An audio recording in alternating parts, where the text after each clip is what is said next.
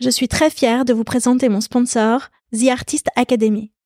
L'écriture tient une grande place dans ma vie, et j'ai trouvé que cela faisait sens de vous présenter cette académie d'écriture. The Artist Academy est connue pour proposer des masterclass d'écrivains lus dans le monde entier, comme Eric Emmanuel Schmitt, Raphaël Giordano ou Bernard Werber. Des masterclass dans lesquelles ces grands auteurs vous partagent leurs meilleures techniques d'écriture. Cette fois-ci, The Artist Academy va plus loin, avec une nouvelle offre qui s'appelle l'Académie d'écriture. L'Académie d'écriture, c'est un coaching sur douze mois qui vous prend par la main de la première page au point final de votre manuscrit. Vous êtes coaché par des agents littéraires et vous avez accès aux masterclass de huit grands auteurs. Les thèmes abordés? Donner vie à vos personnages, travailler la musique des mots, structurer votre récit. Ce programme est fait pour tous ceux qui ont un rêve d'écriture et qui veulent enfin le réaliser. Que vous soyez débutant ou expérimenté, c'est un programme qui vous aidera à installer une routine d'écriture dans votre vie, à développer votre légitimité et à ouvrir votre créativité. On parle souvent ici, dans La fin des règles, de ce moment de la midlife où l'on revient à soi pour aller à la poursuite de ses propres désirs. Si vous avez envie de rejoindre cette académie d'écriture, alors avec La fin des règles, vous aurez dix pour cent de remise. Je vous invite à remplir le formulaire qui se trouve dans le descriptif pour avoir toutes les informations. Si vous aimez écrire et que vous avez envie de tenir votre livre entre les mains, allez-y de ma part.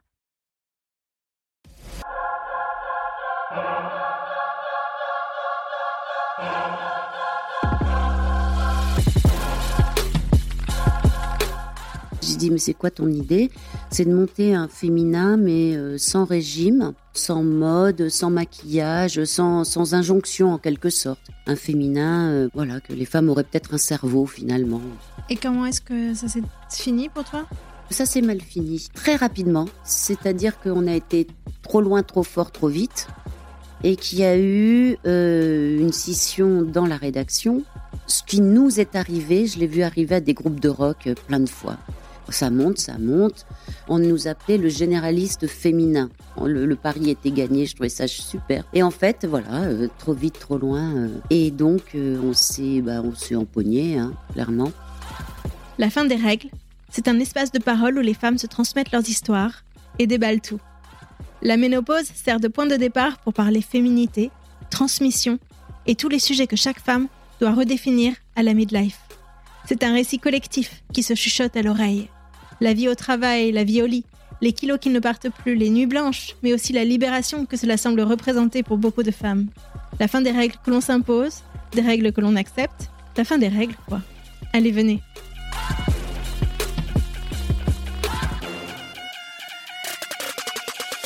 Tout est lancé, c'est bon, on est parti alors. Bonjour Liliane.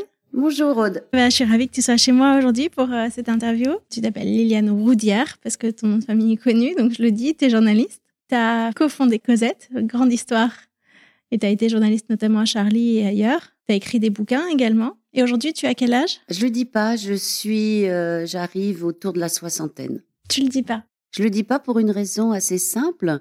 C'est que, en fait, quand on commence à le dire, on commence à avoir son âge. Mmh. Or, moi, j'ai la chance de, de, d'être dans des activités euh, toujours les mêmes depuis des années, enfin, qui évoluent en plus, qui changent. Donc, euh, j'ai pas trop envie que mon cerveau euh, se fasse des connexions en se disant « Oh, t'as cet âge-là, toi, mais peut-être qu'il faudrait euh, s'arrêter. » Donc, je lui dis pas. Tu le dis pas à ton cerveau. Exactement. Et ça marche bien. Oui. Il y a deux choses que tu dis pas à ton cerveau ?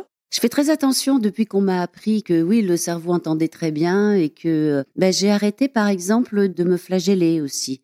J'ai arrêté de dire que je pourrais mieux faire, que c'était peut-être pas assez comme ça. Quand j'écris, c'est toujours beaucoup d'angoisse, beaucoup de... Donc, euh, j'essaie de, d'être un peu plus clémente avec moi. C'est bien ça, mais c'est un travail de longue haleine d'arriver à ça. En tout cas, moi, je vois que je suis au tout début de ce parcours. Ouais. Je vois la difficulté que j'ai à être à mon compte, à tout faire moi-même. Et toutes les choses où je me dis, euh, t'es nul, t'y arriveras pas, personne t'attend, personne n'a envie de t'écouter. C'est ça. Et c'est qu'en fait, ce qu'on, ce qu'on m'a expliqué, une personne euh, très proche, c'est que, voilà, on entend et puis euh, le cerveau entend. Et en plus, je vois qu'il y a de plus en plus, par exemple, de traitements euh, dans les protocoles maintenant, anti-cancer notamment et tout, qui c'est toujours de leurrer le cerveau. Alors là, ça se passe par euh, médicaments, et cetera. Il leurre le cerveau, je ne vais pas rentrer dans les détails, mais j'ai vu des amis euh, être sauvés grâce à ça. Donc voilà, j'ai encore envie de leurrer un peu mon cerveau, quoi. Moi, j'ai eu envie de te rencontrer parce que ce qui m'intéressait beaucoup chez toi en particulier, c'était la féministe que tu es par rapport à la féministe que je suis et les féministes qu'on entend beaucoup. Et ce, ce décalage entre les époques et la façon d'aborder euh, la place que doit avoir la femme et, et la façon dont il faut mener ce combat. Parce qu'on est tous d'accord qu'il y a un combat à mener. La question, c'est comment finalement ? Mais on va en parler au fur et à mesure. J'ai d'abord envie que tu racontes un petit peu cette, cette euh, magnifique aventure de Causette. Comment c'est né pour toi et dans quel contexte ? Ben, à l'époque, je travaillais à Charlie Hebdo. Alors, je, je n'y étais pas journaliste. J'étais responsable de la communication. Et je m'occupais, bon, enfin, c'était un titre un peu ronflant pour euh, genre, je fais un peu tout et n'importe quoi, euh, voilà, pour la rédaction. Et les hors-séries qui sortaient. Et donc, je gérais aussi euh, les stagiaires. Et donc, euh, parmi nos stagiaires, un jour, il y a eu euh, Grégory, la Sudeba, qui était, on les repère, les bons stagiaires très, très vite. Hein, donc, euh, qui était euh, un très, très bon stagiaire. Il fait son stage. Et quelques mois plus tard, il me rappelle en me disant, je monte un nouveau journal. Et j'aimerais bien que tu en fasses partie, même plus que en faire partie. Et il savait que j'avais envie d'écrire et euh, me dit, et puis et je lui dis, c'est pourquoi ? C'est pour la promo ou le, ou le papier ? Et il m'a dit, non, non, c'est pour écrire. Bon, la promo aussi, si tu peux la faire. Bon, voilà. Et puis, euh, ça s'est passé comme ça, tout simplement. C'est lui qui avait l'idée. Je lui ai dit, mais c'est quoi ton idée ? C'est de monter un féminin, mais euh, sans régime. Sans, euh, sans mode, sans maquillage, sans, sans injonction en quelque sorte. Un féminin, euh, voilà, que les femmes auraient peut-être un cerveau finalement. On pourrait peut-être. Euh... Donc moi, ça m'amuse beaucoup. Je suis en transition, je suis encore à Charlie, mais bon, enfin. Euh... Donc tout ça se monte avec d'autres. Euh, il y avait deux ou trois autres personnes. On était quatre ou cinq à la cofondation. Et on a. Ce qui est intéressant, c'est qu'on n'a jamais utilisé le mot féministe, jamais. C'était, je pense que s'il m'avait dit je monte un journal féministe, j'y serais pas allée. Parce que je savais qu'il faudrait être très très binaire, qu'il faudrait être dans une sorte de combat euh, frontal, manichéen. Et que moi, ce que j'aime, c'est plutôt la nuance et puis à la limite, euh, arriver en loose-dé et puis faire passer des idées un peu comme ça en contrebande. Franchement, s'il avait dit oh, je monte un journal féministe, euh, j'y serais pas allée.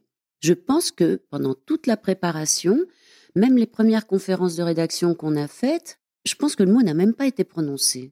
C'était parce que faire ce féminin-là, qu'on avait envie de faire, c'était forcément du féminisme.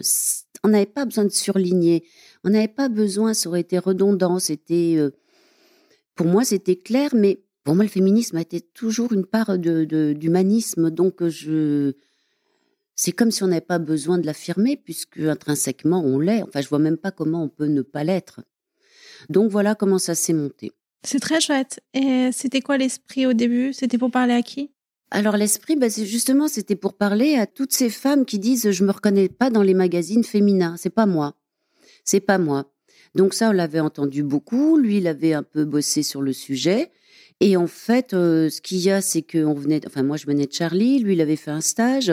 On avait aussi de, envie de mettre beaucoup d'humour et puis de mettre surtout euh, la possibilité de la lecture d'une femme qui dépasserait juste des articles qui parlent de de de, de poids ou de ou de physique. Et donc euh, il n'y avait pas de sujet. On voulait que tous les sujets soient traités, la politique, l'économie, euh, l'écologie.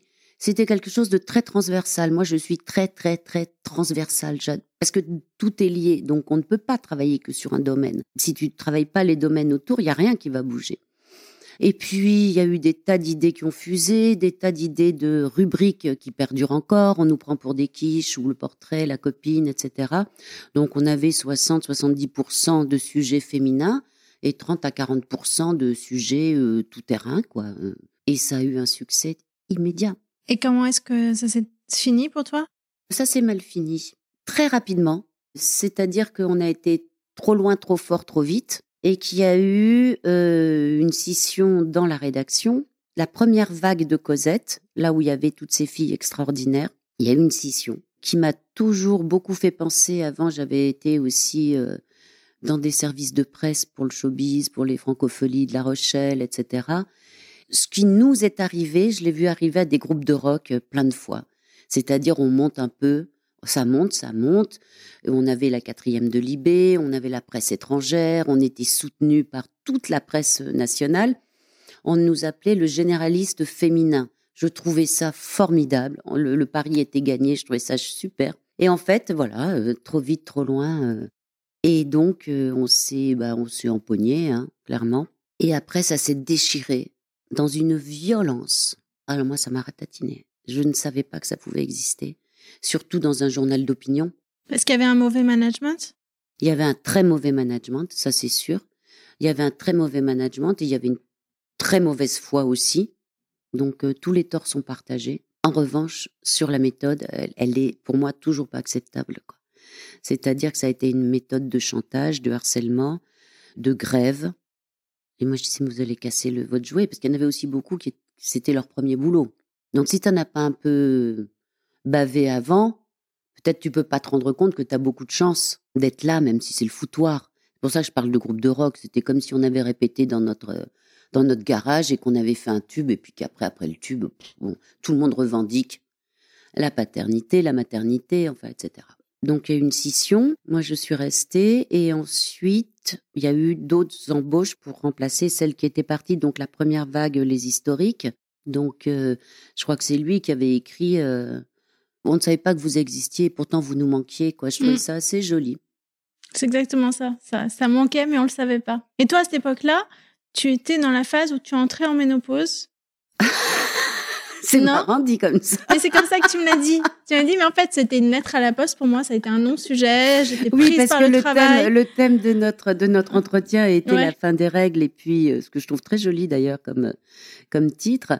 Et la ménopause. Mais bien évidemment, il y avait plein d'autres choses. Mais parmi celles-ci, alors, j'étais pas tout à fait, je pense, j'avais quarante-cinq ou quarante-six ans. Ça n'a pas été un sujet pour moi parce que c'était juste la traversée à faire. C'était comme ça. J'ai eu une, j'ai toujours eu beaucoup de chance. J'ai pas souffert. J'ai pas, euh, j'ai quand même pris un traitement puisqu'on parle de ça, mais euh, ça se passait bien. Et quand on dit, bah, dès que t'es ménopausée, on te met de côté, et cetera, et cetera. Je sais pas où on va chercher ça, mais euh, bon, non, de toute façon, tout le monde s'en foutait, euh, mais tout le monde. Et puis moi, en premier, sauf quand j'avais un peu trop de bouffées de chaleur ou que j'étais de mauvaise humeur, ça c'était ça c'est peut-être le truc qui m'a le plus marqué dans cette. Il y avait des moments où j'avais l'impression d'être hors de moi, mais à côté quoi. J'étais, euh, j'avais envie de moi qui suis pas très très très coléreuse et méchante, mais là je... ça me ça bouillait quoi. Et puis euh, voilà donc c'est passé euh, très simplement. Tu faisais partie des plus âgées dans la rédaction malgré tout. Oui, j'étais même je crois je crois que j'étais la plus âgée. L'équipe était composée de quatre-vingt-dix pour cent de filles, des filles toutes magnifiques. Ça, ça m'a beaucoup fait réfléchir. Pourquoi cette rédaction était si belle ? J'ai demandé à Greg, je lui ai dit, mais tu t'es pas fait un peu plaisir, là, là euh, je lui ai dit, t'es pas un peu comme un chien dans une boucherie, là, parce que je comprenais pas. Et en fait, après, j'ai constaté qu'il avait, il disait la vérité. Il m'a dit, ce sont toutes les filles qui se sont présentées. Et j'ai compris après, avec les stagiaires, et cetera, puis on, j'y suis restée plusieurs années, et j'ai vu qu'effectivement, à chaque fois que quelqu'un postulait, c'était des très belles filles. Et là, je me suis dit, il y a quelque chose. Et du coup, j'ai fait un dossier qui s'appelait « Debout les moches ». Parce que je pense que les filles qui se pensaient moches n'osaient pas venir euh, postuler. Et donc, je pense euh, dans d'autres domaines également. Donc, j'avais fait un gros dossier là-dessus qui m'a beaucoup plu et qui a beaucoup plu. Et ensuite, l'époque avait dû déjà bouger un peu parce que là, euh, et puis m- moi, je suis responsable pour beaucoup parce que j'ai beaucoup embauché. J'ai beaucoup choisi qui, qui je prenais. Et donc là, j'ai plus pris des figures, euh, des théoriciennes un peu du féminisme. Comme moi, je ne l'étais pas. Euh, j'ai toujours, euh, il faut qu'on s'équilibre, il faut qu'on équilibre nos forces pour, pour faire quelque chose de, de bien. Et après, bon, ça s'est jamais trop recollé. Et ensuite, j'arrivais un peu au bout du rouleau. Et en fait, euh, il y a eu les attentats de Charlie Hebdo. Un grand morceau pour toi.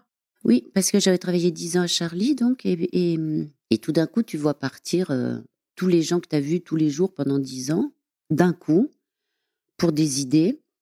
Ah, je me suis dit, bon, tu as un journal, t'es pas moi, bien sûr, hein, on était euh, plusieurs, mais tu as un journal, tu as un porte-voix, c'est très, très important. Et en fait, je me suis aperçue que c'était très compliqué, j'avais plus la force de faire passer des idées complexes. Je me souviens... J'ai voulu faire un dossier à la suite de ça, en disant « Est-ce que le féminisme est un gros mot aujourd'hui ?» Et ça a été une bataille pour l'imposer, alors que ça a eu un succès fou. On a fait une conférence là-dessus, il y avait, c'était rempli, c'était à Limoges, au Salon du Livre. Et les filles disaient, tu peux pas attaquer le mot féministe. Ah, ça criait de partout. Tu vois, parce qu'il se passe, enfin, dans la société, là, enfin, on peut remettre en cause quand même. Est-ce que c'est un gros mot? Je posais la question, je disais pas, il faut changer, pas changer. Bien sûr, c'était dans le dossier. Je l'ai imposé, là, vraiment, je l'ai imposé. Parce qu'il y a d'autres choses que j'ai pas pu imposer et je le regrette profondément. J'étais pas caillée, sûrement, pour être rédac-chef. J'étais caillée au niveau du, du travail à donner. Ça, oui, ça, je travaillais fort. Euh, j'étais pas forcément, je suis pas une intellectuelle non plus. J'avais pas un, un gros bagage d'études, mais je pense que moi, j'ai une intuition. Je pense que j'ai une vision, ça, c'est, c'est clair. Maintenant, je le reconnais, vous voyez, ouais. Je le dis à mon cerveau, qu'il enregistre bien. Mais je me souviens qu'à un moment, on a commencé à parler des féminicides. Je pense qu'on a été un des premiers à, à lancer le mot. Et là, c'est pareil, c'est en écoutant les autres. C'était une stagiaire que j'avais, Juliette, qui était formidable. Un jour, elle vient me voir, elle me dit « Tu crois pas qu'on devrait faire un truc sur les féminicides ?» Je lui dis « Explique-moi bien ce que c'est, elle est en sociologie. » C'est, c'est super de travailler avec des gens comme ça, où on a confiance, on regarde pas si on est plus haut. On était ensemble. Et je lui dis « Oui, mais j'aimerais beaucoup euh, qu'on parle des enfants aussi. » C'est-à-dire, je savais ce qui se passait vis-à-vis des enfants, je savais ce, vis-à-vis de la maltraitance pour, sur l'enfance, j'étais accablée. Et en fait, là, certaines filles ont dit non, tu dois séparer la condition des femmes et la, sépa- et la condition des enfants. Et alors là, je dis, ah bon, mais pourquoi? Elle m'a dit, parce que si tu fais ça, tu ramènes les femmes à la maison. Ça veut dire que tu considères que c'est les femmes qui s'occupent des enfants et que tu les ramènes à la maison. J'ai fermé ma gueule parce que je pense que j'étais fatiguée et que quand je vois que ça commence enfin sur les enfants à arriver. Là, l'autre jour, j'ai eu honte. J'ai eu honte de moi. Je me suis dit, pourquoi tu t'es pas battue? Pourquoi tu t'es pas bagarrée? Tu parles de la civis, tu parles de toutes les personnalités oui, qui racontent leur oui. inceste aujourd'hui, tout ça. Ouais, ouais. L'inceste et puis la maltraitance, tout simplement aussi. Euh, les enfants battus, les enfants euh, abandonnés. Parce que je pense que quand on tape une, une mère, euh, l'enfant est à côté, il prend aussi, même si c'est pas physique, c'est psychique, enfin c'est... Et je m'en suis vraiment voulu. Il y a des choses comme ça. Je me dis, quand je dis que j'étais pas caillée pour être rédac-chef, je pense que j'étais. Ce qu'on attend, j'ai compris ce qu'elles attendaient, c'était quelqu'un de d'autoritaire, quelqu'un qu'on puisse aussi détester euh, parce que euh, autoritaire, parce que ceci, cela. Or moi, c'était euh, c'était les bisounours, quoi. Ouais. C'était euh, Liliane, est-ce que je peux travailler de chez moi aujourd'hui? Mais bien sûr, euh, pas de souci. Enfin, mais le contrat était toujours rempli. J'ai jamais eu à me plaindre sur le travail. C'était, à partir du moment où tu fais ton job, tu peux le faire de chez toi si tu veux, si ça t'arrange. Enfin voilà, donc euh, bon, après les attentats, en tout cas, toujours est-il, bon, j'ai lancé ce truc. Je me souviens que c'était l'épouse de Tignous, un des dessinateurs ouais. euh, décimés, qui m'a dit, mais toi, t'as un boulot important, parce que je lui ai dit, tu reprends le boulot et tout. Elle me dit, non, mais toi, t'as un boulot important, garde-les, t'as un porte. Puis je me suis dit, j'arriverai jamais à rien faire avec, euh, avec ces gens-là. Et puis je me suis dit, je suis trop fatiguée. Et il faut que je comprenne ce qui s'est passé. J'étais complètement euh, à garde. Ouais. Donc, j'ai des, je suis partie. Et depuis, j'ai une très, très belle vie. Voilà. Depuis, c'est, c'est là que tu t'es mis à écrire les deux ouvrages que tu as fait paraître, c'est Trois, ça Trois, ouais. Oui, oui, c'est là que ça s'est mis en place tout de suite. Euh, j'ai, j'ai quitté le travail. Euh, j'ai pris pas mal d'argent, quand même. Après... T'as donc, revendu c'est... des parts, c'est ça? Ouais, j'en avais, ouais. Mais c'est pas les parts qui m'ont rapporté. Hein. Donc, euh, j'ai, j'ai pris un peu d'argent... J'ai eu droit au chômage. Donc, alors justement, après cinquante ans, j'avais trois ans de chômage. Ça a été le bonheur. Oui, parce que moi, en plus, j'ai eu ma fille, j'avais dix-huit ans. Donc, en fait, je m'étais jamais arrêtée. J'avais enchaîné le lycée, les études et tout. Et puis donc, euh, surtout la fonction de maman. Là, ça a été la découverte. La découverte, j'étais mais émerveillée tous les jours. J'avais un Comme je disais devant ma fille, un coup de boutoir de joie. Je disais, Carole, j'étais dans la rue, je faisais mes courses, faire les courses à dix heures du matin. C'était... m'installer à une terrasse, prendre un café, sans rendez-vous, sans rien, juste comme ça. Oh, mais le bonheur, le bonheur total. Donc, euh, alors que j'étais partie pour rebâtir une sorte de caravane, pour aller comprendre ce qui s'était passé euh, dans les quartiers euh, par rapport à Charlie, j'avais un producteur, j'avais déjà tout ça, puis tout d'un coup, blablabla, château de cartes s'est écroulé. J'ai dit, je vais rien faire. Donc, j'ai découvert un peu l'oisiveté, et puis bien évidemment, ne m'a jamais quitté de faire des petites revues de presse tous les jours parce que j'adore la presse, de regarder euh, tout ça. Et puis, l'écriture des livres que j'attendais depuis tellement longtemps est arrivée assez naturellement. beaucoup de projets avortés, beaucoup de projets qui marchent aussi. Enfin, voilà. Donc, de toute façon, l'activité euh, cérébrale, pas intellectuelle, mais cérébrale, a toujours euh, été là. Toujours, toujours, toujours. Et je continue la nuit à réfléchir, et ceci, et cela, et je me lève, et tout. Et ça n'arrête jamais. Et Dieu merci, j'ai quand même autour de moi des gens pour faire un peu le, le ping-pong, parce que sinon, je deviendrais euh, un peu folle. Donc là, maintenant, j'ai cette grande liberté. Qui dit grande liberté dit souvent peu d'argent, mais euh, c'est vraiment pas grave du tout. Ça, c'est pas grave. Et puis, j'ai pu retrouver mes amis aussi, parce que quand on travaille énormément, on perd un peu ses amis. Je pense que je m'étais mis à boire aussi. Euh, c'est-à-dire, j'avais hâte le soir, en sortant de Causette, qu'on aille en, entre nous boire des, boire des bières. Sauf que ce qui était joyeux au début est devenu... Tu, tu sortais pour boire plutôt que de sortir pour retrouver les autres? Non, non, on sortait ensemble, mais on disait du mal, on... ou on revenait sur ce qui s'était passé la journée, on ressassait. Je cherchais le, ouais. même, le, le terme, ressasser. Alors qu'avant... C'était plutôt ces moments-là où on trouvait des titres de dossiers, où on trouvait, on faisait du brainstorming en permanence. C'était joyeux. Et quand j'ai compris que là, j'avais en plus un risque de tomber alcoolique ou un truc comme ça, là, j'ai dit oh non, non, non, là, il n'y avait plus rien qui me tenait, quoi. Et là, tu as réussi à reconstruire quelque chose autour d'une très grande liberté de tes journées, ah de, oui. de tes projets. Là, c'est vraiment, c'est la vie rêvée, quoi. C'est la vie rêvée. Je pense qu'on l'a de toute façon à partir d'un certain moment. Euh, auparavant, si on a eu des enfants, ben on sait qu'on en prend pour vingt ans, euh, hein, c'est clair. Après, voilà, euh, professionnellement, euh, j'avais réglé beaucoup de choses. Je pense d'un point de vue de l'ego, de la reconnaissance et tout, c'était réglé aussi. Souvent, c'est après ça qu'on court. Moi, j'ai jamais eu l'impression, mais je suis sûre que si, que malgré tout, euh, il y avait une sorte de rêve d'être reconnue. Là, c'est la période, euh, disons, la, la plus sereine. Et puis... Euh, Moi, je suis quelqu'un qui, tous les jours, tous les jours, depuis deux mille quinze, tous les jours, euh, remercie, quoi. Je remercie, je remercie d'être là, de, que tout le monde aille bien autour de moi. Je remercie tous ceux qui sont morts le, le sept, parce que ça s'est transformé en force, pour moi. C'est-à-dire qu'il ne s'agit pas de se plaindre de, de tout et de rien. C'est-à-dire qu'il faut être costaud, il faut rester debout, costaud, essayer de continuer à transmettre euh, des, des valeurs. Moi, j'y crois toujours, donc j'ai cette chance-là. C'est que j'y crois toujours, euh, les valeurs d'altruisme, et cetera. Je suis sûre que euh, l'immense population, euh, l'immense majorité dans la population, pardon, pense la même chose. Je savais qu'on était mortels, mais depuis deux mille quinze, c'est tous les jours que je le sais. Donc, c'est tous les jours euh, une joie d'être là. La joie, c'est la chose la plus... qui est la mieux distribuée. Elle arrive à tout le monde et dans des moments... Euh, complètement inattendu. Donc, euh, c'est peut-être là ce qu'on ne peut pas maîtriser. C'est ça que j'aime beaucoup dans la joie. Donc, euh, voilà. Aujourd'hui, tu as élevé ta fille. Elle a elle-même deux garçons. Oui, j'ai deux petits-fils. Et tu n'es plus en couple? Non. Qu'est-ce que ça te fait de vivre seule? Est-ce que c'est quelque chose qui te convient parfaitement? Est-ce que tu aimerais beaucoup retrouver l'amour? Alors d'abord, j'aime pas beaucoup parler de, de l'intimité. L'autre jour, Gabriel, l'aîné de mes petits-enfants, il devait avoir douze ans à l'époque. Et euh, il me dit, mais Mamina, ça fait quoi de vivre toute seule? Et Carole, euh, sa maman, a dit, oh, ça doit être super. Et euh, bah, moi, j'ai été en couple mariée à dix-huit ans. J'ai eu ma grande histoire d'amour. Donc, euh, on, a eu, on a eu Carole. Après, bah, j'ai tout fait à l'envers, c'est-à-dire qu'après, je... c'est à ce moment-là que, enfin, à l'adolescence, euh... je l'ai eu plus tard, on va dire. Bon, bref, donc j'ai toujours été très, très happée par le, le quotidien. Donc, euh, après, j'ai eu d'autres couples. Le dernier, donc, s'est terminé au bout de dix ans, justement pendant Causette. Je pense que ça y est pas pour rien, tout à fait. Bon, on avait déjà des, des accrochages, des, des vraies raisons de se séparer et tout.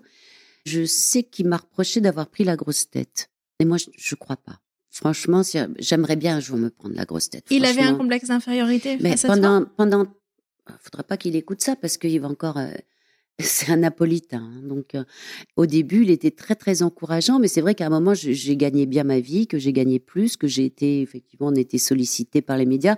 On parlait beaucoup de, du magazine. Mais il y a eu un petit truc comme ça. J'ai senti, et puis il m'a dit, tu te prends la grosse tête. Et d'autres, d'autres l'ont dit à propos d'autres gens de, de, de, de l'intérieur. Voilà, on s'est séparés à ce moment-là. Et depuis, après, euh, Il n'y a eu qu'une seule, une seule histoire de crush, de gros crush, on va dire. Et puis surtout, là, j'ai vécu vraiment toute seule parce que ça ne m'était pas arrivé vraiment.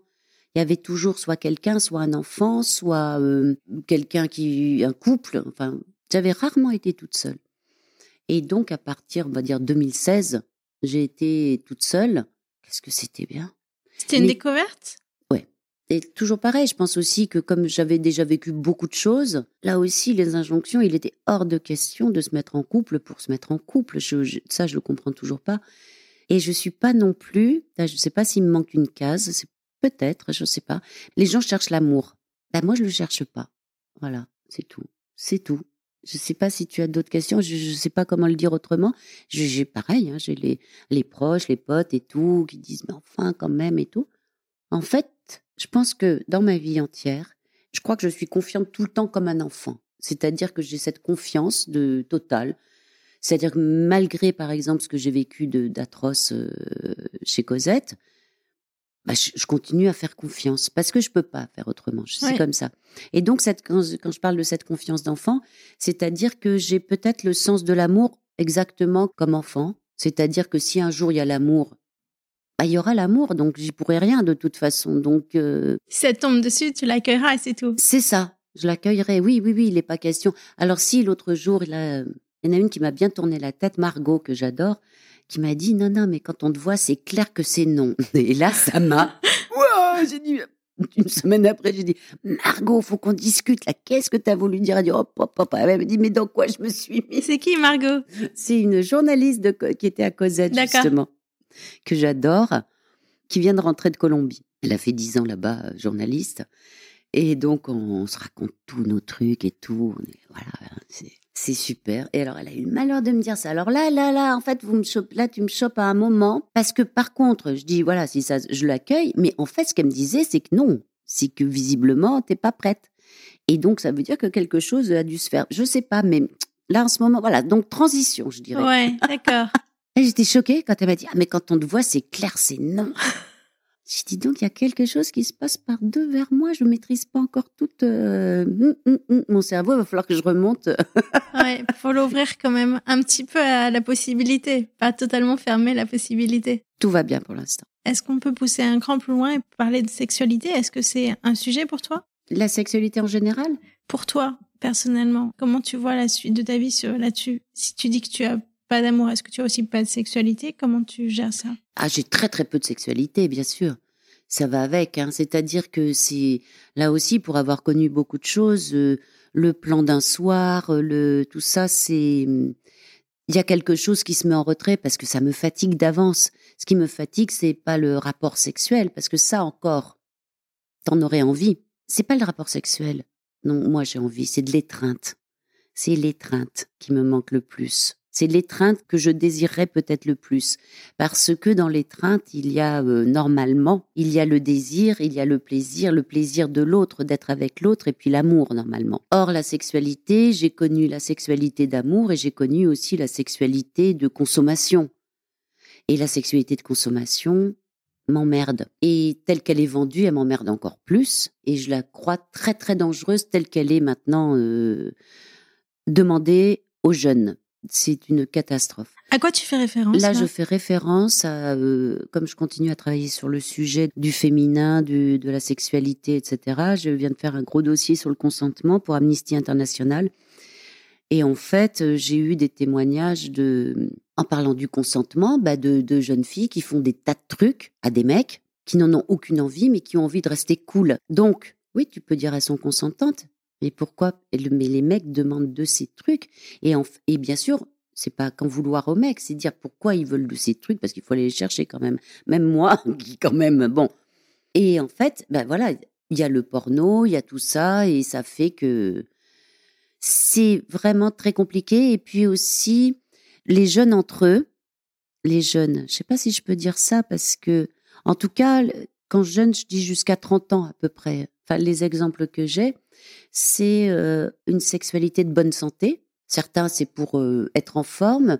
D'autres, c'est assez revendicatif aussi. C'est de, de dire euh, il faut faire l'amour, euh, les femmes notamment, pour affirmer leur égalité. Et en fait, je trouve qu'on perd beaucoup, on perd l'étreinte, on perd beaucoup le, le plaisir charnel, en fait. On troque euh, un plaisir euh, très physique, on troque euh, l'amour, la tendresse contre du, du sexe, uniquement du sexe. Et ça, je l'ai eu aussi... Euh, j'ai un copain qui est homo, qui est sur les sites et tout, et il me dit « mais tu peux pas savoir », il me dit « sur les sites homo ». Il me dit ah bah, « je veux te dire, il me dit, à quarante ans, t'es dehors, de toute façon, euh, voilà, c'est raciste comme tout et tout ». Je dis « mais pourquoi tu fais ça ?» Je lui dis « je comprends pas, parce que c'est quand même fréquent ».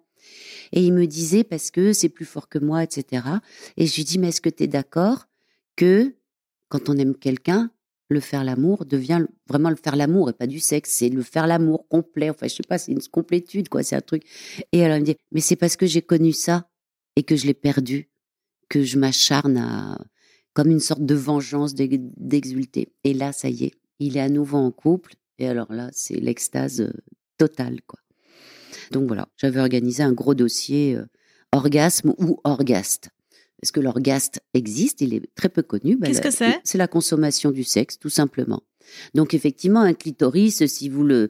Je sais pas, même avec un tabouret, vous arrivez à jouir. Si, si, vous, le, si vous savez bien l'utiliser, vous pouvez. Vous pouvez prendre vos doigts, vous pouvez... Euh, tout ça existe. Donc, euh, mais en revanche, le déclenchement de, de, de, de, de cette ivresse, euh, d'étreinte, de sexe, et de, c'est, c'est, c'est, ça, c'est merveilleux. J'ai l'impression que ce que tu décris de la fille cool, ça a toujours existé. Ça me fait penser à moi quand, dans ma vingtaine, en fait. La fille cool qui, qui fait l'amour simplement pour apparaître comme la fille pas prude ou quelque chose comme ça. J'ai pas l'impression que c'est nouveau et j'ai l'impression que ce qui est nouveau, c'est justement le refus de ça. On voit de plus en plus de jeunes avoir une réflexion sur, là-dessus. Enfin, on voit de plus en plus de comptes Instagram accompagner ce mouvement de prise de conscience de ce que c'est que la sexualité. Notamment, je pense, celui de Camille Omon-Cabanel, Je m'en bats le clito, de Orgasme et moi.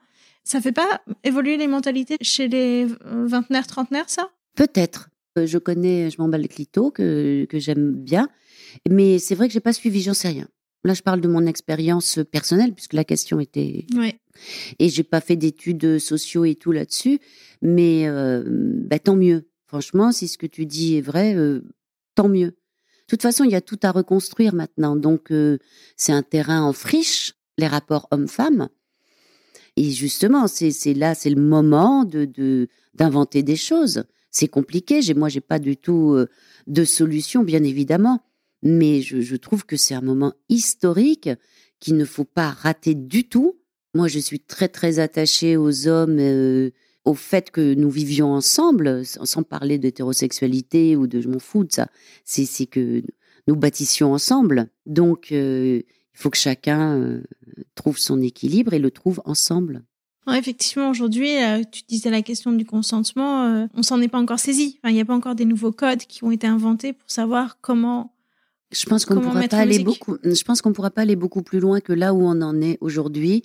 Euh, là où on peut aller le plus loin possible, c'est déjà que les hommes et les femmes ont et la notion du consentement. Techniquement, après, on peut pas faire de fiche.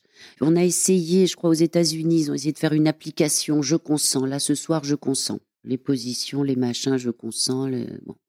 Sauf que. Il y avait une autre case qui était très, très, très importante, c'est « je suis rond comme un boulon, je suis ivre ». Donc, bon, ça bon, ça, ça peut pas marcher. Dans le consentement, il faut bien comprendre qu'il y a un moment « je consens à t'embrasser, je, je consens à te caresser, à ce que tu me caresses ». Et puis, il peut arriver un moment où j'ai plus envie. Le consentement, c'est pas parce qu'on va signer au début que ça va être valable à la, la fin de l'heure. Je trouve qu'il y a des très belles choses qui se passent maintenant un petit peu dans les séries et tout, de dire « ça va ». De, de, qu'un partenaire dise à l'autre ça va, on, pendant une étreinte, ça va, ça va. Il y a quelque chose d'assez doux, on peut le transformer comme ça. Et puis apprendre à se prendre des râteaux aussi, peut-être au milieu d'un, d'un ébat, qu'il y en ait un ou l'autre qui dise euh, « j'ai plus envie » et qu'on le prenne bien. Je pense que c'est la seule méthode, parce que le consentement pur et simple, il est très, très, très, très compliqué, parce que, ben voilà, il est, il est pas éternel. Euh, si je consens à sortir avec toi, à danser, à t'embrasser, ça veut pas forcément dire que je consens à me faire sauter sur une, euh, sur le capot d'une bagnole. Mais donc, déjà, si cette, euh, si cette époque, si MeToo, tout ça a pu déclencher la prise de conscience du consentement chez l'un et l'autre, c'est déjà très, très bien. Après, ça va merdouiller forcément. Ça va forcément merdouiller sur euh, « t'as consenti, t'as pas consenti, tu m'as dit oui ». Tu vois, bon, Entre gens de bonne volonté, on devrait s'en sortir. Vraiment, après, bon. Si on parle de transmission, toi, qu'est-ce que tu as reçu de ta maman? Comment tu l'as vue évoluer ou vieillir? Qu'est-ce qu'elle t'a laissé comme euh, message? Par rapport aux femmes? Oui. Rien. C'est maintenant qu'elle est âgée et, disons, depuis... Euh, peut-être depuis que je suis rentrée à Causette, je ne sais pas, ou un peu avant. Non, non, avant, avant. En fait, euh, ma mère, ce qu'elle a véhiculé inconsciemment, c'est pas quelqu'un qui m'a dit des choses. Si, en fait, ma mère, c'était vraiment la... C'est typiquement la femme qui a suivi les règles de l'époque, faire un bon mariage et voilà, être mère au foyer d'abord, puis après, heureusement, heureusement, les femmes ont du caractère dans ma famille. Mais donc voilà. Et puis surtout, un truc un peu dégueulasse qui m'est resté quand même longtemps, qui a sûrement dû me faire faire des conneries aussi, c'est les hommes ont des besoins. Rien que de le dire, j'ai envie de vomir. Mais je m'en suis pas rendu compte tout de suite. Mais c'est ancré en soi. Donc, euh, heureusement, je ne sais pas pourquoi, j'étais quand même un peu... Euh, je ne crois pas avoir été abusée, mais il euh, y a quand même ce truc euh, pas cool qu'elle m'a laissé. Ça, je n'ai pas aimé. Et sinon, non, non, non, non, je pense que m- ma mère, c'était typiquement... Euh, c'est, c'est l'homme qui décide, même là, en ce moment, quand elle dit « Mais ah, y a le père qui arrive, il y a ton père qui arrive. » Je lui dis « Dieu, tu veux dire Dieu, maman euh, ?» Bon, maintenant, on en rigole, quoi. Et avec ma sœur, parce que ma sœur pense la même chose que moi, quoi, ma petite sœur. Par contre, euh, quelqu'un qui a énormément compté, c'est ma grand-mère, c'est la mère de ma mère, ma grand-mère maternelle. Parce que là, c'était euh, d'abord, c'est milieu paysan, donc euh, très très pauvre, des, des, des bêtes de somme qui bossent euh, du lever du jour à, à pas d'heure. Et c'est marrant parce que ma grand-mère, alors féminisme, bien sûr, on n'en parle pas. Je ne sais plus qui disait, il y a trois genres, hein, il y a le masculin, le féminin... et la pauvreté. Donc, euh, clairement, euh, chez nous, c'était la pauvreté qui était d'abord euh, la plus urgente à résorber. Après, euh. Mais quand même, le parcours de ma grand-mère est, euh, est remarquable. En plus, bizarrement, c'est, euh, elle m'aimait beaucoup. Donc, mais vous savez, c'était des taiseux. Hein, les... Elle m'aimait beaucoup, elle ne me disait pas, mais je la suivais partout. Je... Mon grand-père aussi, qui est mort trop tôt. Et puis, euh, donc, voilà, dans les divers travaux de la ferme, et cetera, j'étais, j'étais bien. Mon modèle, c'est ma grand-mère, c'est-à-dire, c'est, elle a connu vraiment, vraiment des, une vie très difficile, avec euh, des parents qui meurent tôt, enfin, et cetera, plus euh, son mari, enfin, mon grand-père. Et c'est, c'est la tenue de cette femme qui me... La résistance qu'elle a et tout, même justement quand ça avait éclaté à Causette et tout, il y en avait une, elle me disait « Mais comment tu fais pour tenir ?» Parce que j'étais là... Euh, six sept heures du matin, je repartais, enfin, euh, pendant la crise. Sinon, j'étais là un peu plus tard, vers huit heures. Mais comment tu fais ? Et je ne sais plus qui m'a dit, mais on ne savait pas que les Corréziens, ça tenait comme ça, quoi. C'était... Et c'est vrai que je suis très solide. Alors, euh, il paraît que je suis hypo- hypochondriaque, ce qui est vrai, mais enfin, je le suis moins. Et je suis très, très solide. Ouais. Et ma grand-mère, c'est ça qu'elle m'a donné. C'est une sorte de modèle sans parole, parce que bah, elle a tenu la ferme après, quand elle a été veuve. Enfin bon, il n'y avait pas du tout ce dévouement, cette sorte de dévotion à l'homme que ma mère peut avoir. Comment se fait-il que ta mère ait été si différente de ta grand-mère là-dessus ? Euh, moi, je pense qu'il y a eu, comme dans ces familles, dans beaucoup de familles de paysans comme ça, ma mère avait des, des petits frères et donc elle a passé le certificat d'études, elle a été reçue la première, elle était très très douée et mes grands, mon grand-père a voulu qu'elle garde la ferme avec eux parce qu'il ne pouvait pas s'occuper des, de mes deux oncles.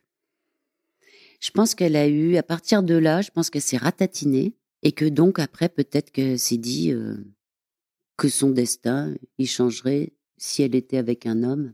Ce qui est très marrant, c'est que mon père, lui, c'est un de ses frères qui s'est sacrifié pour que lui et un autre frère fassent des études. Enfin, il y a des histoires de sacrifices comme ça. De... Voilà. Ta fille, qu'est-ce que tu as eu envie de lui transmettre comme féminisme, comme posture dans la vie ? Le féminisme, je ne transmets pas. Le féminisme, tu n'as pas à transmettre, c'est, c'est, c'est automatique. Je n'ai pas eu besoin. Et Carole, euh, je pense que ce qu'elle a vu... Euh, Je pense qu'elle a les valeurs un peu de ma grand-mère, le travail. Le travail, c'est une super bosseuse.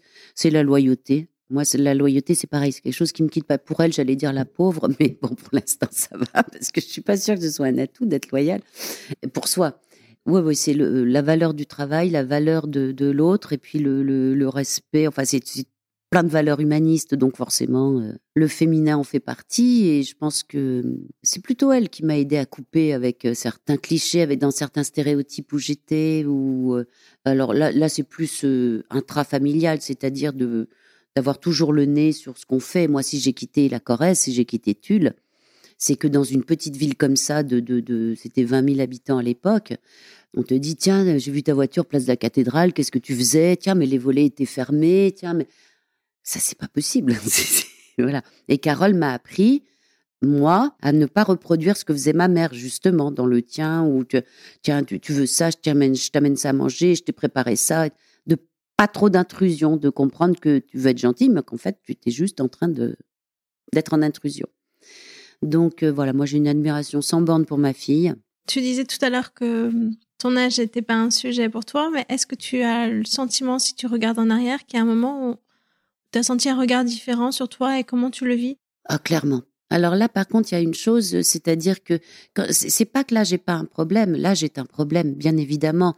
Il est dans le sens où si tu veux, tu vois la rive qui arrive, la prochaine rive, tu la vois, tu sais ce que ça va être. Ça fait, ça fait du mal.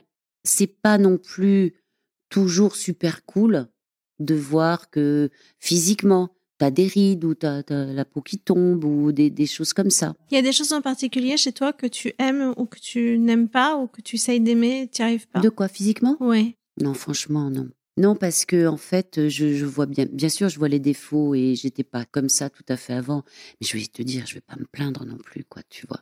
Je vais quand même pas me plaindre parce que je n'ai pas de soucis de santé. J'ai rien. Donc, j'ai, ben, peut-être j'ai un peu un gros cul, bon, c'est pas très grave. Si, enfin, je vais pas me plaindre de ça, j'ai un peu des cernes, mais je, je sais même pas comment tu peux te plaindre de ça, puisque de toute façon, ça, ça, y a un truc qui s'appelle « c'est la vie », et justement, je trouve que beaucoup de, de gens oublient, au lieu d'être offensés tout le temps et tout, ben non, ben moi, quand je me fais traiter de salope, je suis pas offensée, juste, pff, ça me saoule, mais je suis pas offensée, si c'était tout le temps, tous les jours, bien sûr. Donc, il y a un truc qui s'appelle « c'est la vie » et c'est de vieillir. Et, et je me souviens, alors, je, voilà, je, je suis désolée, j'en reviens aux attentats, mais ceux du treize novembre, quand j'ai vu les photos, cette mosaïque de photos, ah ben, je me suis dit, oui, ah ben, toi, tu connaîtras pas la ménopause, toi, tu connaîtras pas ce que c'est que de grossir, toi, tu connaîtras pas l'andropause ou je sais pas bien quoi. Quelle chance j'ai, quelle chance j'ai, moi, de vieillir et de bien vieillir pour l'instant. Je te dis pas que dans cinq ans, ce sera bien ou dans deux ans, j'en sais rien.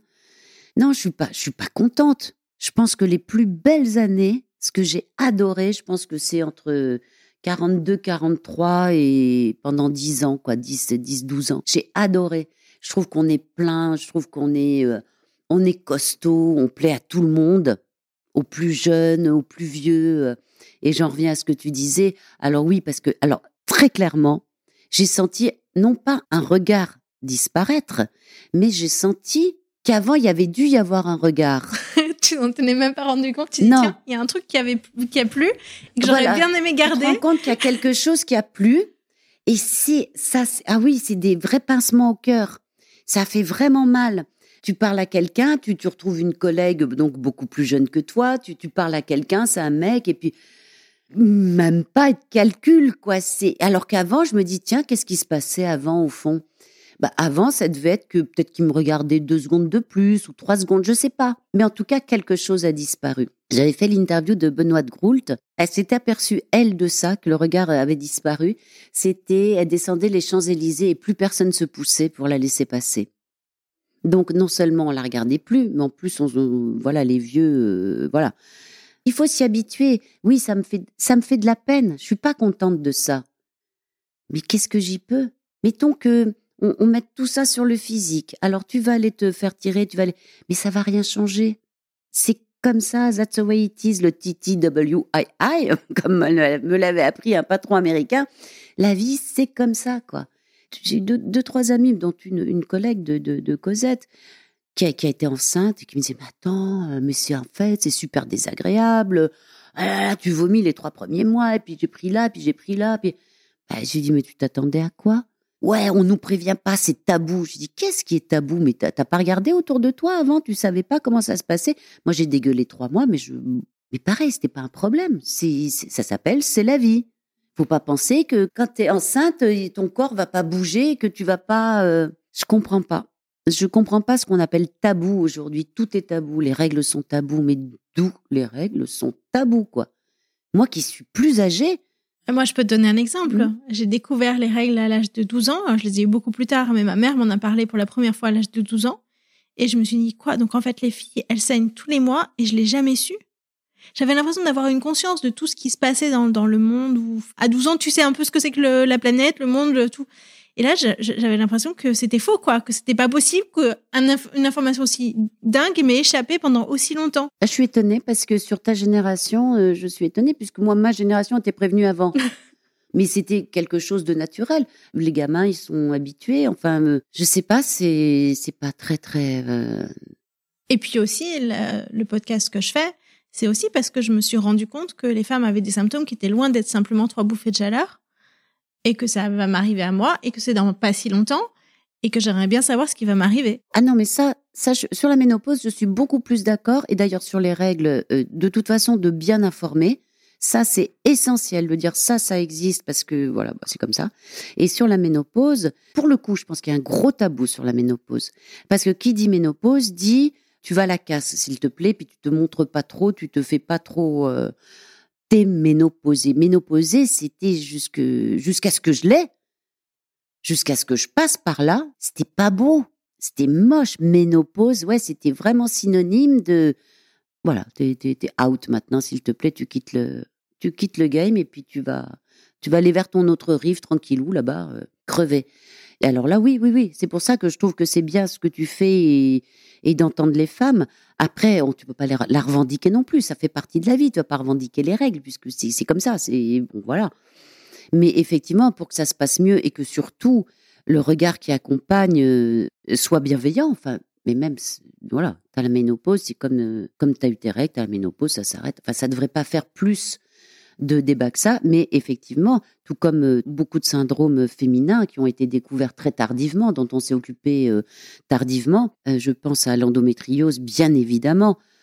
Et je me dis, oui, oui, là, clairement, clairement, sur les femmes, euh, on ne s'est pas beaucoup appliqué. C'est pour ça que moi, je suis euh, sur le féminisme.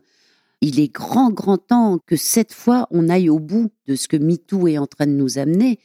Et, euh, parce qu'à chaque fois qu'on a eu des acquis sociaux, droit de vote, le, le droit économique, des, des choses comme ça, la révolution sexuelle, la pilule, on s'est dit, bon, c'est bon, ok, merci, c'est bon. Bah non, parce que ce qu'on n'avait pas touché, c'était le fondement, c'était le, le, le système qu'on appelle la domination masculine. Et c'est ça qu'il faut renverser. Ça, c'est ça qu'il faut renverser absolument, parce que c'est comme ça que les femmes, oui, ont été invisibilisées dans, ben justement, ces sujets qu'on, dont, dont on aurait dû parler beaucoup plus simplement. Le féminisme aujourd'hui, tel qu'on euh, le voit, est-ce qu'il te plaît ? Est-ce que ça te donne envie ? Non. Le féminisme aujourd'hui, je remercie tous ces groupes avec lesquels je ne suis pas forcément d'accord sur la méthode, mais vraiment, il y a des groupes féministes qui ont fait que les choses ont avancé avec radicalité, avec, euh, avec violence parfois, et c'est nécessaire.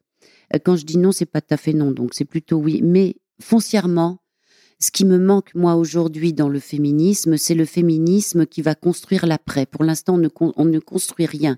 On détruit, on détruit, on détruit. Ça passe peut-être par là, une reconstruction. Mais moi, je voudrais savoir comment on va reconstruire notre société. Notre société. Et pas que le combat homme-femme. Il n'y a pas de com- il faudrait pas qu'il y ait de combat homme-femme. En fait, c'est un système. Et je, j'évoque souvent Léonora Migliano. Donc, cette écrivaine franco, franco... Camerounaise. Camerounaise, merci. Qui a aussi l'esclavage en héritage, en plus d'être femme, et cetera. Et elle dit, à un moment, il faut faire la paix avec son passé. Euh, sinon, on ne peut pas construire l'avenir. Donc, déjà, OK, il y a eu domination masculine. Donc, on l'observe, on la regarde. À la limite, on fait un musée là-dessus qui serait peut-être bien utile. Et comment le, on le reconstruit ? Elle ajoute, les féministes occidentales sont un petit peu de, des petites joueuses, parce que elles, ce qu'elles veulent, c'est l'égalité avec les hommes dans ce système-là. Donc ça sert à quoi ? Franchement, si c'est le même système de, de capitalisme effréné, de surconsommation, d'abrutissement par les écrans, de... Moi, je dis souvent, moi, j'ai... avant, je disais, la, la, les femmes, c'est ma, c'est ma fratrie. Franchement, j'ai toujours adoré être une... Je trouve qu'on a une puissance. Moi, je sens au fond de moi quelque chose qui est euh, vraiment je, je, enfin, je, solide. C'est la terre, quoi, pour moi. C'est vraiment la terre. Et euh, je pense que c'est le féminin. Moi, je voudrais un parti féminin qui, qui défend le féminin, sachant que c'est un peu compliqué à expliquer, mais c'est-à-dire que c'est le féminin, là, devrait... Le mouvement féministe féminin devrait d'abord être avec des hommes et des femmes, parce que le féminin, l'homme en a en lui, moi j'en ai, euh, j'ai du masculin, du féminin, selon les dosages. Euh, il y a des femmes qui sont très très masculines. Moi, la plupart des femmes que je vois aujourd'hui qui sont à la tête de certains trucs, c'est, pour moi, c'est pas des femmes. Enfin, elles n'ont pas le féminin, c'est des mecs. Ce sera un tout petit peu plus, plus nuancé, mais je vais le dire comme ça pour essayer d'être compréhensible. Parce que moi, quand je vois, par exemple, le, là, ce qui se dégage avec euh, le Proche-Orient, euh, tout, tout ce qui se passe, là, ce qui se passe avec les, l'enfance maltraitée, euh, l'Église, euh, mais pourquoi le féminisme s'en occupe pas ? Parce que c'est pas le féminin pour eux. Et le féminin, il est là, je, mais vraiment, pour arrêter tout ça, quoi. Et je, je pense que notre terre a manqué beaucoup, beaucoup, beaucoup de féminin, et qu'il est temps qu'on ait un peu d'énergie, de vibration féminine. Même si t'es un mec, tu peux les envoyer parce que t'en as en toi. Et voilà. Après, si c'est pour dire garçon, femme, et je veux faire, tiens, je veux faire comme le mec, je veux faire ci, je veux faire là, bon, ça s'arrête assez vite, quoi. Je ne comprends pas, par exemple, pourquoi les féministes sont pas en train de, de dénoncer Jean-Marc Morandini. C'est prouvé qu'il a abusé. Il y a eu agression sexuelle sur des mineurs. C'est des garçons, c'est, ça pose un problème. Ah, c'est pour ça que... Je ne sais pas. Moi, j'ai l'impression qu'on parle de lui comme de tout le monde. Il fait partie de ceux qui sont brocardés. Euh... Ah ben non, il est, il est en place. Hein. Il est tous les jours en direct. Hein. Il y a eu une grève monumentale pour le faire partir et il n'est pas parti. Moi, je me dis, il y a quelque chose dessous. Bon, enfin, bon, on n'est pas là pour parler de ça. Mais c'est-à-dire que c- cet élan-là du féminin, il doit s'occuper de la société tout entière. Pas la diviser en deux, pas du noir et blanc. Pas... C'est un tout, c'est ce que je disais au début. C'est, c'est le, la transversalité. C'est que si on s'occupe que... hommes, femmes, comptés. Là, je vois les réactions par rapport euh, à la nomination de Rachida Dati. Il n'y a pas de femmes, il n'y a pas de... Et on a compté les femmes, mais arrêtez avec cette arithmétique, quoi. C'est, c'est, euh, c'est insupportable, même si je suis pour les quotas, même si je suis pour, euh, bien évidemment... Euh, ça, ça fait beaucoup de bien. En fait, bien. Tu considères que la parité, ça ne résout rien ça dé... Il faut ah bah, des... La preuve, la preuve. Là, ils cherchent des femmes, ils n'en trouvent pas. Ils ont dû avoir beaucoup de refus d'hommes et de femmes. Les deux, plus personne veut y aller déjà, ça c'est encore autre chose. Et la parité, nous on avait fait justement des papiers sur euh, les élections municipales, je ne sais pas combien d'années, on avait fait un retour sur ces femmes qui s'étaient engagées pour mettre la parité. Mais ça n'a pas duré, au bout de trois quatre mois, euh, c'était, elles étaient parties, ou un an, ou... ça ne pouvait pas marcher parce que c'était, je pense que les... la politique c'est une professionnalisation. On ne peut pas la faire comme ça à moitié non plus. Et euh, par contre, je pense que ça va, ça va créer, j'espère, des vocations et on a besoin de, de femmes du féminin. Ça, je, ça, bien évidemment.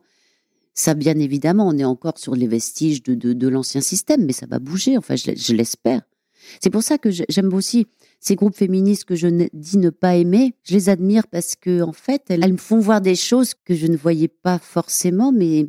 l'utilité de ces choses que je trouve radicales, parce que moi, je suis pas pour la violence, hein. Mais je les trouve courageuses, je les trouve exagérées, bien évidemment, je trouve qu'elles en font trop. Tu penses à qui, là ? Je pense à nous toutes. Je pense à certaines... Là, je vais pas nommer les personnes, parce que c'est très dangereux, très, très dangereux. Donc, j'ai envie d'être en paix, puisque je vis en paix, j'ai acheté ma vie pour être en paix, là, maintenant, donc c'est, c'est cool. Mais... Euh... Elles sont souvent outragées, je trouve, pas grand-chose. Qu'il y a un gros, gros courant, c'est marrant parce que tu m'avais parlé du... du, du tu m'as dit, euh, qu'est-ce que tu penses du lesbianisme politique ? Ah ouais. Et voilà, et je pense aussi qu'il y a beaucoup d'activistes, justement, par exemple, les lesbianisme politique, que je trouve, là, pareil, super intéressant. Et forcément, ça emprunte à l'emphase et ça emprunte à l'exagération. Et voilà, donc moi, ça m'intéresse euh, intellectuellement, ça m'intéresse. Mais euh, du coup... Des fois, c'est un peu décalé. Les propos sont complètement décalés, quoi. Je voyais, euh, comment elle s'appelle ? Bon, bah, je, vais, je vais avoir oublié encore. Qui disait, c'est très bien que ce soit Rachida Dati qui arrive à la culture, euh, parce qu'au moins, elle va savoir leur parler, elle va savoir leur couper les... Bon, bref. Ouh, ça me fatigue. Mais ça m'a fait rire aussi. Tu veux plus de douceur ? Je crois beaucoup à la douceur. Je crois beaucoup à l'effet papillon. Je crois beaucoup à la transmission. Je pense que si la violence se transmet, la douceur peut se transmettre. Et, je, et surtout que la vie de la plupart des gens ne, c'est, c'est, n'est pas du tout ce qu'on nous raconte à la télé. Euh, moi, justement, quand euh, je vois autour de moi les amis, comment ils vivent, les copains, les connaissances, les ex-collègues, vous savez, les gens ne demandent pas grand-chose. Hein. Et juste, si tu peux mener un peu ta vie, euh, avoir un toit souvent, avoir un bon toit sous ta tête, voire euh, être propriétaire, parce que c'est une aventure, pouvoir voir tes potes, euh, faire quelques barbecues, aller en vacances euh, quelquefois. Pour la majorité, c'est ça. Mais pouvoir s'offrir des restaurants, des vacances à tes enfants, là où la douleur naît, c'est quand tu peux pas. C'est ça qui est triste. Donc déjà, cette base-là, pour tout le monde, ce serait, ce serait cool, non ? J'ai un combat pour toi pour les prochaines Ouf. années. Ouais. Est-ce que tu as vu les chiffres sur la maltraitance des femmes âgées ? Elles sortent des statistiques, donc on a très très peu d'informations sur ce qui se passe, mais on se rend compte qu'il y a une maltraitance des femmes au-delà de soixante ans qui n'est pas du tout vue, en EHPAD, mais même hors EHPAD. Non, c'est une maltraitance comment ? De la part des personnels médicaux, mais de la part de la famille. Que les femmes ou les hommes aussi ? Où on a demandé aux hommes, où on s'intéresse qu'aux femmes ? Je sais pas. Ah bah tiens. C'est ça qui est bizarre, parce que pour avoir fréquenté quelques EHPAD de, de, de par euh, ma famille, et cetera, euh, franchement, les mecs et les nanas, ils ont l'air d'être à peu près traités pareil, hein. Peut-être qu'il y a un peu plus. En revanche, là aussi, il y a quand même quelque chose, c'est le nombre de, de, de jeunes filles et de jeunes femmes handicapées qui sont violées, qui sont attentées sexuellement. Là, mais le chiffre est fou, c'est soixante-dix ou quatre-vingts pour cent. Et là, je ne vois pas beaucoup bouger les choses. C'est pour ça que je parle de transversalité. Un autre exemple, j'avais voulu faire un dossier sur les mères célibataires. Voilà comment ça se passait dans la deuxième phase Causette, où on était tous là, franchement, bon bref. C'était mère célibataire. Moi, je l'ai été un peu à un moment, donc je, je, je connaissais les difficultés, et cetera. Première réflexion, tu peux pas faire ça, tu vas stigmatiser. Je vais stigmatiser quoi ? Comme si tu savais pas, gna, gna, gna, tu sais bien la banlieue, les machins et tout. Ben, je lui dis, moi, je viens pas de la banlieue, euh, les potes que je connais non plus. Euh, et comment tu vas faire pour changer les prénoms ? Est-ce que s'il s'appelle Farid, tu vas l'appeler Mouloud ? Donc, je lui dis non. Je lui dis, euh, bon, je, fais, je suis têtue, je fais mon truc. Je prends une femme handicapée. Je prends une femme handicapée euh, en fauteuil roulant, euh, comment on accouche, comment... Euh... Et là, pareil. Pourquoi t'as mis une femme handicapée ? Tu peux pas mettre une femme handicapée. Et je dis, pourquoi ? Eh ben parce que c'est complètement autre chose, mais enfin, nanana. Je lui dis donc, il faut mettre les femmes handicapées dans un papier réservé au handicap.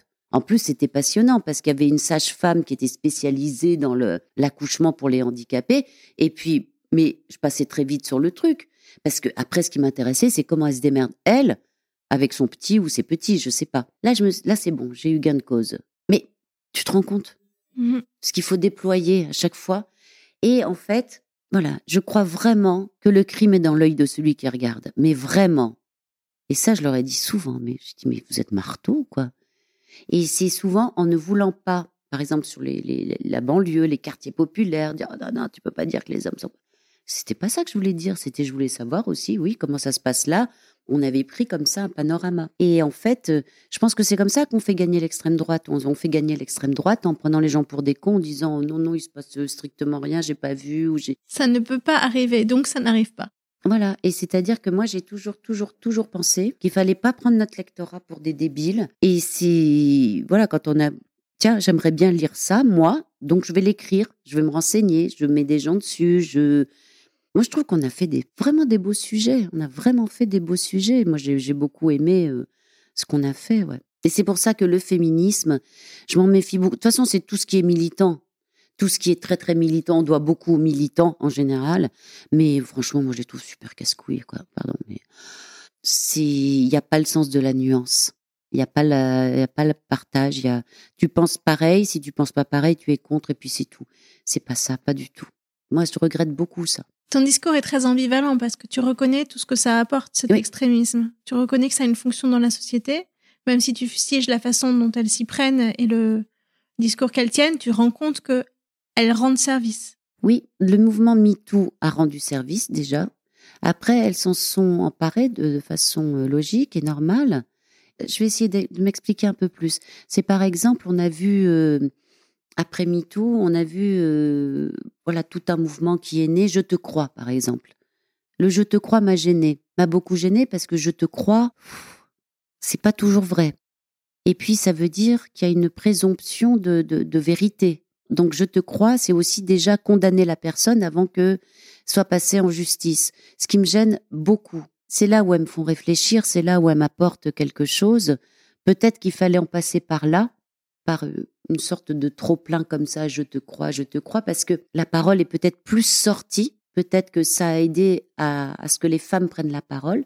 Donc ça, je trouve ça vraiment super. Et après, il y a un, un revers de la médaille qui me fait un tout petit peu peur parce que moi, j'ai peur que le balancier MeToo, s'il part trop loin, qui c'est qui va se le prendre dans la gueule en premier? C'est les femmes, hein. C'est nous. Hein. C'est-à-dire que si on part trop loin, c'est-à-dire qu'il ne faut pas confondre, par exemple, je suis agressée, j'ai été agressée. Je vois beaucoup de filles qui commencent à se perdre. C'est là où on, maintenant on aurait besoin d'un peu de pédagogie. On manque de pédagogie. Vraiment, il faudrait quelqu'un. Et je vois beaucoup de jeunes filles qui pensent avoir été violées. Elles sont sincères. Elles le sont. Qui pensent avoir rétroactivement, tiens, dans cette soirée, tiens, ça, j'avais pas. C'est-à-dire que pour beaucoup, ce que je remarque, c'est que c'est un regret d'avoir fait ça. C'est-à-dire qu'à ce moment-là, elles sont allées coucher avec quelqu'un. Ils se sont trouvés, ils ont couché ensemble, et puis en fait, elle n'avait pas trop envie et tout. Attention, je dis, là, là, c'est rétroactivement, c'est pas sur le coup, j'ai dit non, et cetera. Là, je, ça, c'est, ça, c'est à part. Mais moi, j'ai vu vraiment des filles qui, qui me disent, mais je me demande finalement s'il était sur l'île de Ré, je me faisais pas violer, en fait, tout le temps. Je dis, euh... Elle me dit, non, mais en fait, je regrette d'avoir fait ça. Je dis, mais c'est pas pareil, tu regrettes. Mais c'est bon, enfin, t'as pas. Le regret fait partie de notre vie, ça aussi c'est la vie. C'est-à-dire que oui, normalement je pense qu'on a tous dans nos vies, bon là t'aurais pu t'en passer, ça aurait pas, ou même une honte de se dire mon Dieu mais qu'est-ce que j'ai fait, et cetera. Mais c'est prendre sa part de responsabilité aussi, on peut pas être que des petites choses en voie de disparition, moi je suis pas un bébé phoque, hein, ça bon, hein, de, je sais me défendre quoi. C'est, euh... Donc euh, ce qui me fait peur, c'est pour ça que je, je suis ambivalente, mais ce qui me fait très peur, c'est que des jeunes filles, très très sincèrement, ont peur des hommes, des, des garçons, aujourd'hui. Il se crée quelque chose, euh, un fossé entre les hommes et les femmes, qui n'est pas bon. Il faut vite le rétablir, il faut vite, comme je disais, danser avec les hommes, quoi. Comme le disait Emma Goldman, mon anarchiste préférée, euh, féministe, communiste, et cetera, qui disait euh, aux féministes, à quoi me sert votre révolution si je ne peux pas danser avec les hommes? Voilà, c'est vraiment ça, moi, que je voudrais. C'est qu'on... En fait, on est en train de sexualiser terriblement les, les jeunes hommes et les jeunes femmes. Et je pense que c'est pas bon. Mais c'est pas foutu du tout. Écoute, merci beaucoup. Merci à toi, Aude. On a évoqué plein de sujets euh, qui agitent beaucoup Instagram, on va dire. Qui agitent beaucoup la société.